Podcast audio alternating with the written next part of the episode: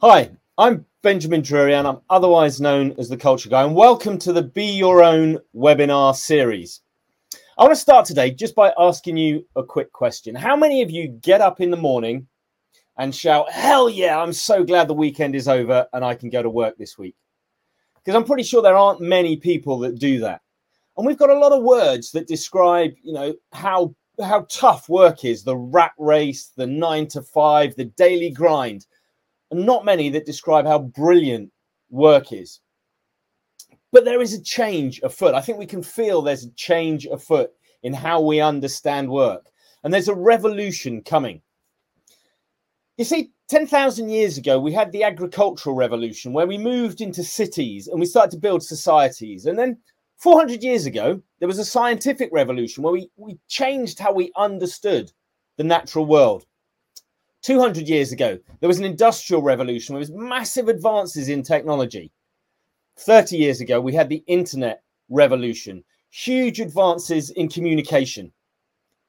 And every single one of these revolutions has transformed society and shaped everything that's come after it. And right now, we're in the midst of a social revolution, a revolution in how we understand work and how we understand society and how we form our governments. Over the next couple of decades, everything we understand about work is going to change. You see, when I started work many years ago, my job was just a means to an end. It was something I did, and I earned money for the weekends and for evenings to go and do what I want, so I could have holidays and I could spend some time. And you know, I, I kind of liked what I did, but it, it, it didn't really have a lot of meaning. There was no kind of purpose to it. It just is what it is. But times have changed. The generation coming into the workforce now, the millennials, Gen Z, um, Gen Alpha will be coming in in the next five years. These generations want more out of work. They want to know that what they do has purpose, what they do has meaning, what they do um, contributes to improving life for other people. There was a survey recently um, at the end of last year by a group called uh, Talent Culture. Um, they do employee surveys. They do a lot of work in, in research, in, in H R. And they did a survey, and it turned out that nine out of ten millennials would take less money to work somewhere that they were more fulfilled and it had a purpose. So work is changing, and the way we build businesses has to change as well. The way we understand and build our organizations has to change to accommodate that change in what the workforce wants. Let me give you a quick illustration. I coach under eighteens rugby. And during the week, we have training sessions. We do drills to work on skills. We talk about the game we're going to play at the weekend, the opposition. We come up with a game plan. Uh, we do some work on fitness. And then Sunday afternoon, my players walk out onto the pitch. And at that point, I have no control over what happens next. Yes, during the week, I can give them the rules of the game. I can let them know the game plan. I can give them an understanding of what we're trying to do and how we're trying to go about it. But when they walk on that pitch, they're making their own decisions. In those moments, they've got to take what I've given them and they've got to make their own decisions. And they've got to do the job that they think they have to do based on the framework and the constraints that we've put together through the week. And our businesses need to operate more like that.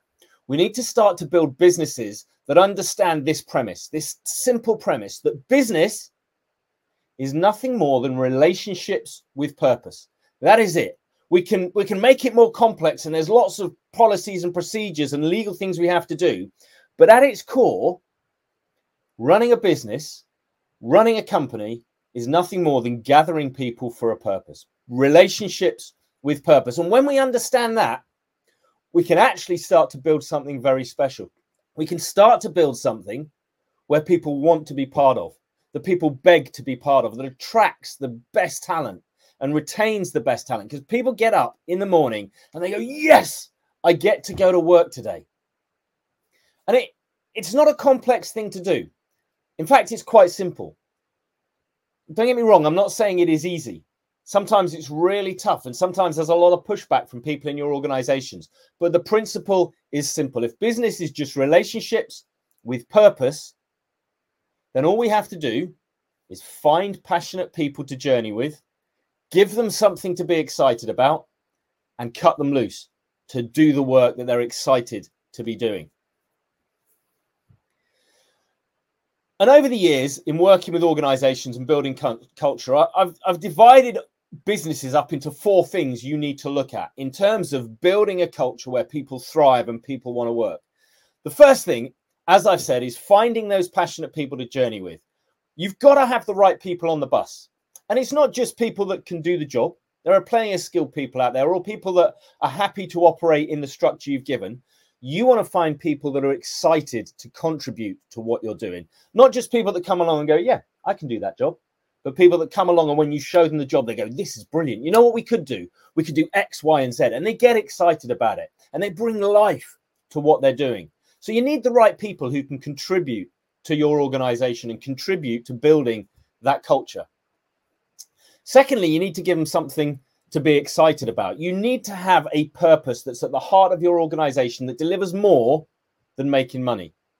I often work um, over the last year with, with restaurants, and they often come to me and say, look, we haven't got the staff. We need to get more wait staff. What can we do?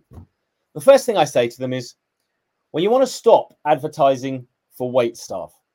You don't want people to wait tables. What you want is people to come and help families make memories that they'll talk about for twenty years.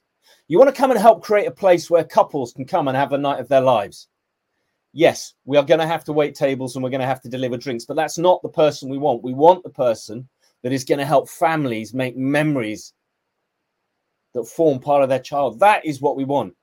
And so we've got to start articulating and framing the businesses in a way that describes the impact we have. And that way people can get hold of them and say, yes, that's where I want to be. That's the sort of organization I want to work with. Somebody that's trying to build that. The third and fourth part are all about cutting them loose to do the job that you want them to do. You've got passionate people. You've given them something to be excited about. You then need to create a place where they can do that job. You need to You need to create your voice. You need to find your voice, and you need to make sure it reflects everything you want to be. And it's an authentic reflection of who you are. I was recently on um, Dragon's Den a few years ago, and I used to watch it on T V. It was great, set in this old kind of Manchester mill, throwbacks of the industrial age, the industrial revolution. It was great.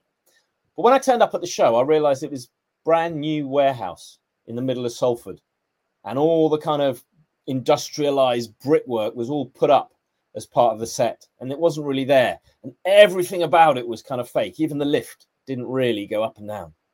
It was just a, a fake lift. And sometimes we, as we build organizations and we interact with organizations, we realize that they have that facade, that the way they kind of put themselves out there is not actually the reality of what's going on. And that's where we need to get it right. We need to find our voice in a way that truly reflects who we are. Because customers aren't really stupid. Our clients know when something's amiss. And the fourth thing is we need to get our policies and procedures in place. All the kind of things that make you you, your metrics and your rewards, the way you go about doing things, the environment that you operate in. All those, again, have to reflect who we are and what we say we're about. And when we get all those four things in line, when we find those passionate people, we give them something to be excited about, and we cut them loose to do what we want them to do, to do the job they're excited about, then you start to differentiate yourself and elevate yourself above the competition. That's the social revolution that's coming. Businesses that do that are the ones that are going to survive the next twenty years. Businesses that still operate in the old paradigm where it's about control and it's about measuring time and it's about paying people to be at their desks, they're not going to survive very long. And you can be part of that revolution. As a business, you need to be part of that revolution if you're going to build a growing business over the next couple of decades. I'm Ben Drury, the Culture Guy. Thank you for listening, and good luck in building your business.